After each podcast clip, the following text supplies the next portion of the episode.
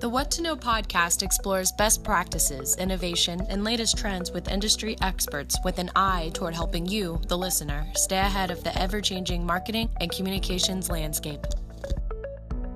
Hello, this is Aaron Strout. I'm the CMO of the W2O Group and also the host of the What to Know podcast. I am here at the NewCo Shift Forum, and I have the pleasure of kicking off the day with Chris Satchell. Chris is the Chief Product Officer at Comcast, a company you may have heard of before. Welcome, Chris. Good morning. It's great to be here, Aaron. Well, it's great to have you here. And I think for you, actually, this is somewhere around probably later in the day, your time, but so I appreciate you doing this early.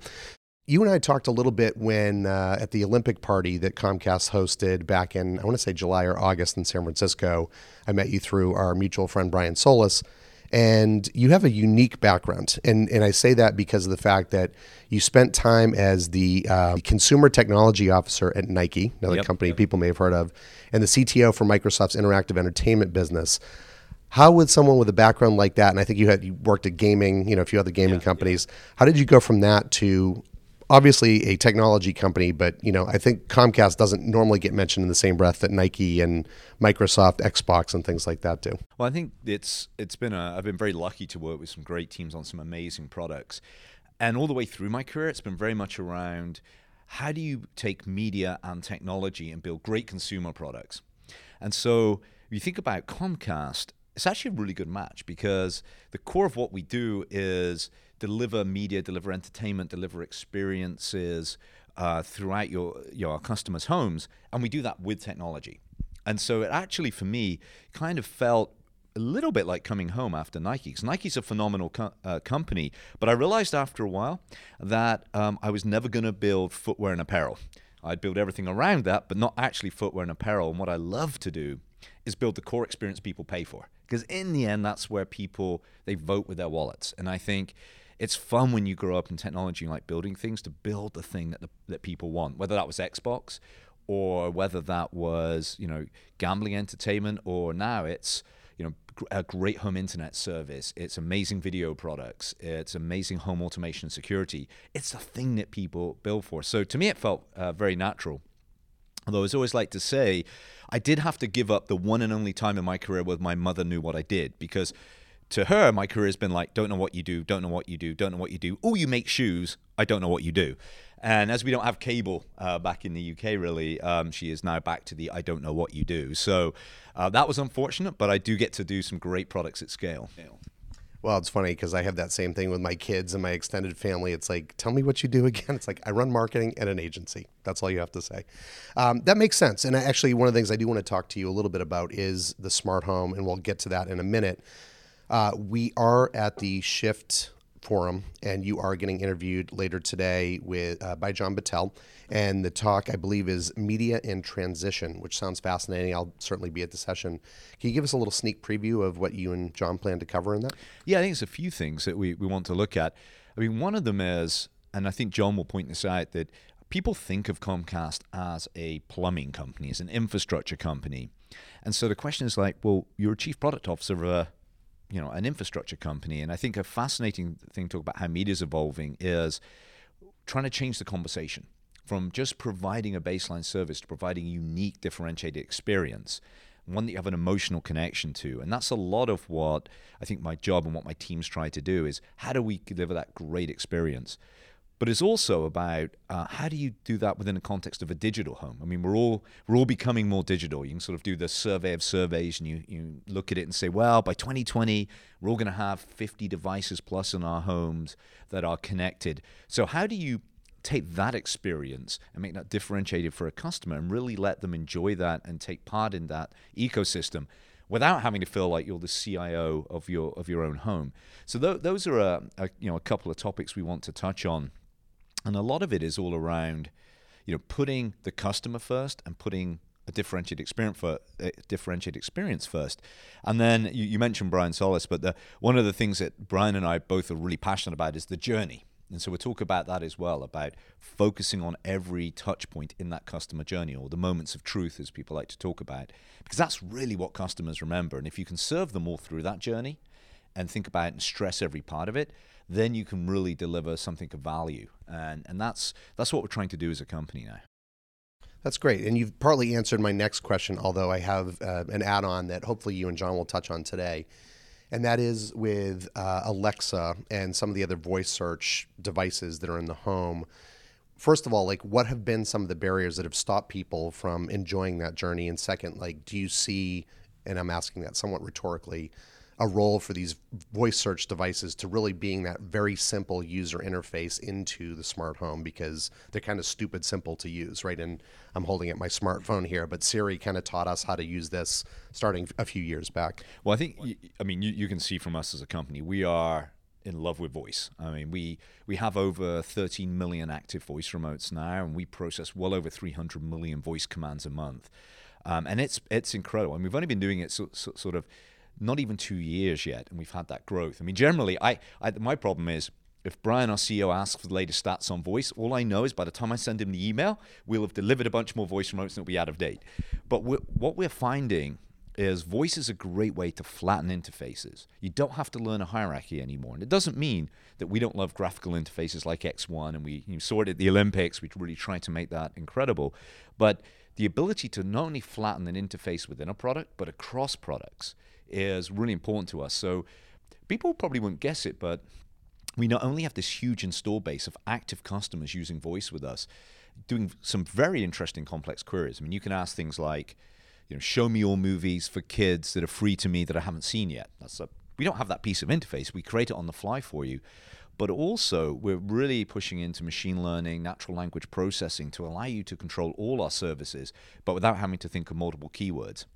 And this is going to be a fascinating area, because I think the piece that everybody in sort of technology is starting to think about is, how many personalities in your home, and who are those personalities, and how do they interact? Because everybody's playing a bit of a winner-takes-all game at the moment.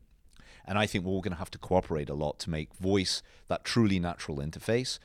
And then lastly, what we really enjoy is the multimodalness that you get between X1 and voice, because there's some things you just don't want to have narrated to you.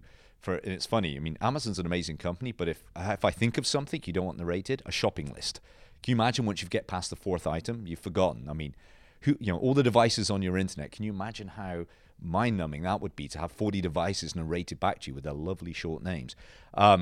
So I think that having that combination of voice and screen and audio put together in a multimodal way is something that's truly differentiated, and really you can sort of target the interface to the customer to give them the very best experience versus forcing everything through a single channel.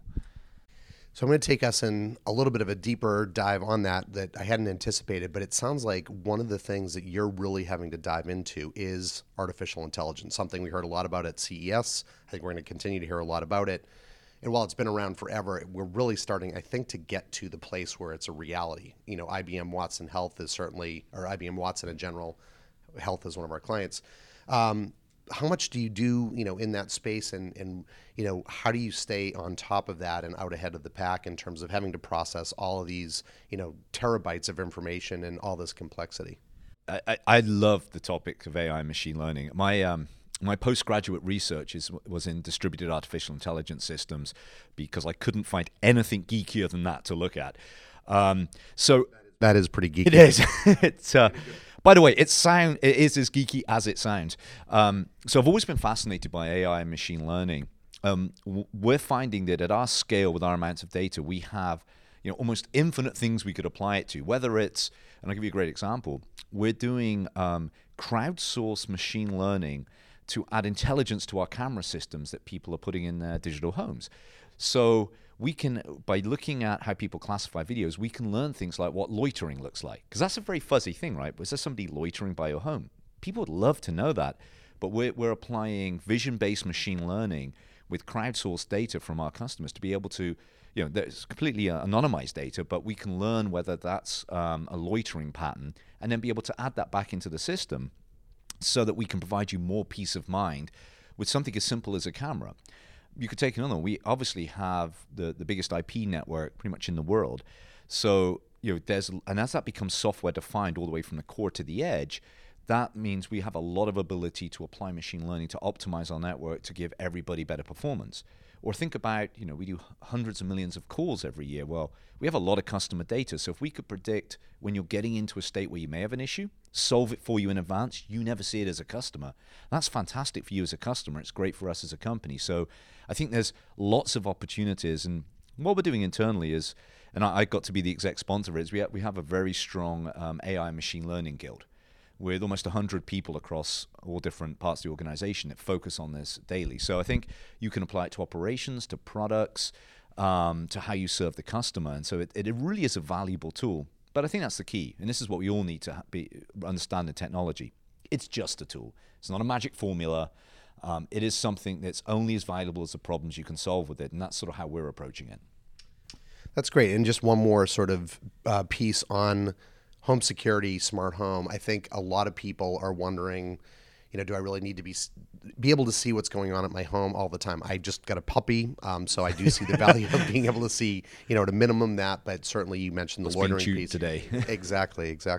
So, you know, how are you guys thinking about that, and how do you help people get over, I think, not only the benefit, but also the hurdle of like, whoa, that could be privacy, like if I have the nanny cam or whatever. And I'm guessing a lot of, I hate to use this term, millennials are seeing the benefit of like being able to see when a package gets delivered to their home or being able to watch their pet. So how are you guys at Comcast thinking about that, and particularly from a product perspective? Yes, so I think part of it is making it easy and simple to set up your digital home. So we have product coming out later this year that really focuses on creating you the best sort of home Wi-Fi connected environment, because, you know, 20% of IoT devices get returned just because people can't onboard them. So the first thing is, let's take out the frustration. Let's make it simple, powerful, make it about people. And this is important. You need to be about people and about real problems your family has that you want solved, versus sort of abstract, like it's just about technology, it's about programming devices.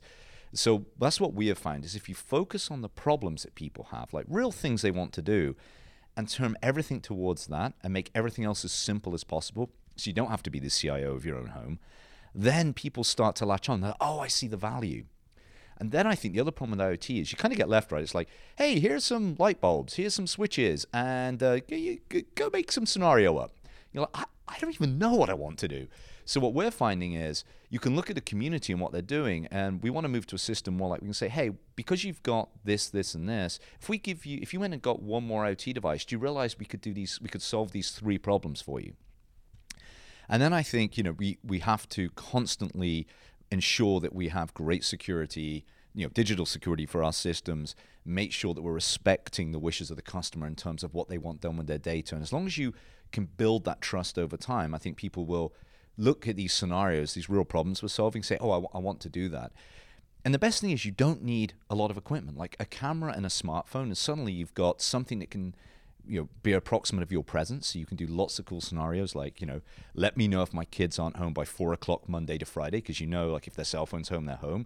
To, as you said, like viewing, hey, you know, tell me if my pet gets into this area of the house, or tell me, you know, if my pet disappears for 30 minutes, give me a message. You're like, if I can't see that thing, it's probably off chewing something somewhere. So I think that's the key for us, is making it easy, putting you in control, and respecting what you want to do as a customer, and then living up to that kind of trust relationship all the time. Great. That's very helpful, and I think I'm so excited about what's to come.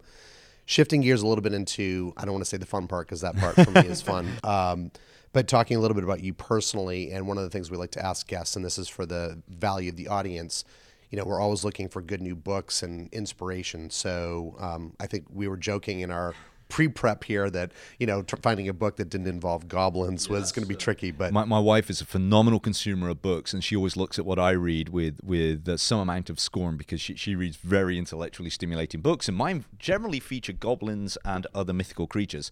But a book I have been reading that I do enjoy books on leadership management is a book called Team of Teams, by General Stanley McChrystal, and it's him who was the general in charge of the Joint Special Forces Operations Center battling Al-Qaeda in Iraq. And what he talks about is the fluidity of that environment and how fast-paced it was, and how the traditional hierarchical structures were not allowing them to be successful operationally. And it's a thesis on how you need to empower organizations and have kind of radical transparency and radical empowerment if you want to increase velocity enough to match kind of the world we all live in, with the sheer amount of information that's flowing and the ability to sort of everything to change direction very quickly. So a fascinating book. I was lucky enough to meet one of the authors. I mean, three of them are ex-Navy SEALs. They have fascinating stories. And it is just a great thesis on how we need to change in the modern environment. Unfortunately, no goblins. But other than that, it was an absolutely great book, which I thoroughly recommend. Great. Well, thank you. So two more personal questions, but one is you work for one of the largest content and platform distribution companies in the world. So any shows that you and your wife or you are sort of hooked on right now, maybe doing some binge watching? We don't binge watch because we're not that patient as a couple, but we love Saturday Night Live. It doesn't matter where we are. We will always jump to like the XTV app and have it downloaded. And we just can't resist on a Sunday morning watching Saturday Night Live. Like it's, which now has plenty of fodder, thanks to our current administration. There's some amazing performances on there. Obviously, Mr. Robot was really cool. Blindspot was really cool.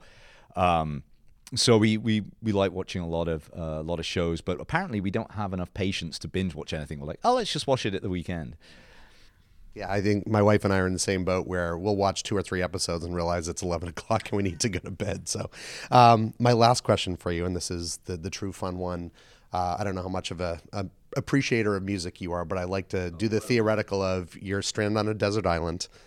You have one album, and you know, for those that don't remember, an album is a collection of songs by an artist, although vinyl is helping to make a comeback. What would that album be that you could listen to on replay forever? Okay, we'll give you one. I'll give you a quick top 3 and then one. The top 3 would have to be Achtung Baby by U2, Dirt by Alice in Chains, and American Idiot by Green Day. I think this is painful. This is a tough question. This is the worst question. This is the hardest question. I probably would have to go with Achtung Baby by U2. So I have to say, you and I obviously could hang out because those are definitely 3 in my top 25. Just saw Green Bay recently in Berkeley at a tiny club, which was amazing. But yeah, Dirt, one of my favorite of all time. So Chris Satchell, Chief Product Officer at Comcast, thank you so much for taking the time, Chris. I'm really looking forward to seeing your talk later today. We are doing this live from the NewCo Shift Forum, and lots more great content to come. Thank you very much, Aaron. Want more episodes of the What to Know podcast? We post a new episode every Thursday. Check them out on iTunes, the podcast app, and the podcast page at w2ogroup.com/whattoknow.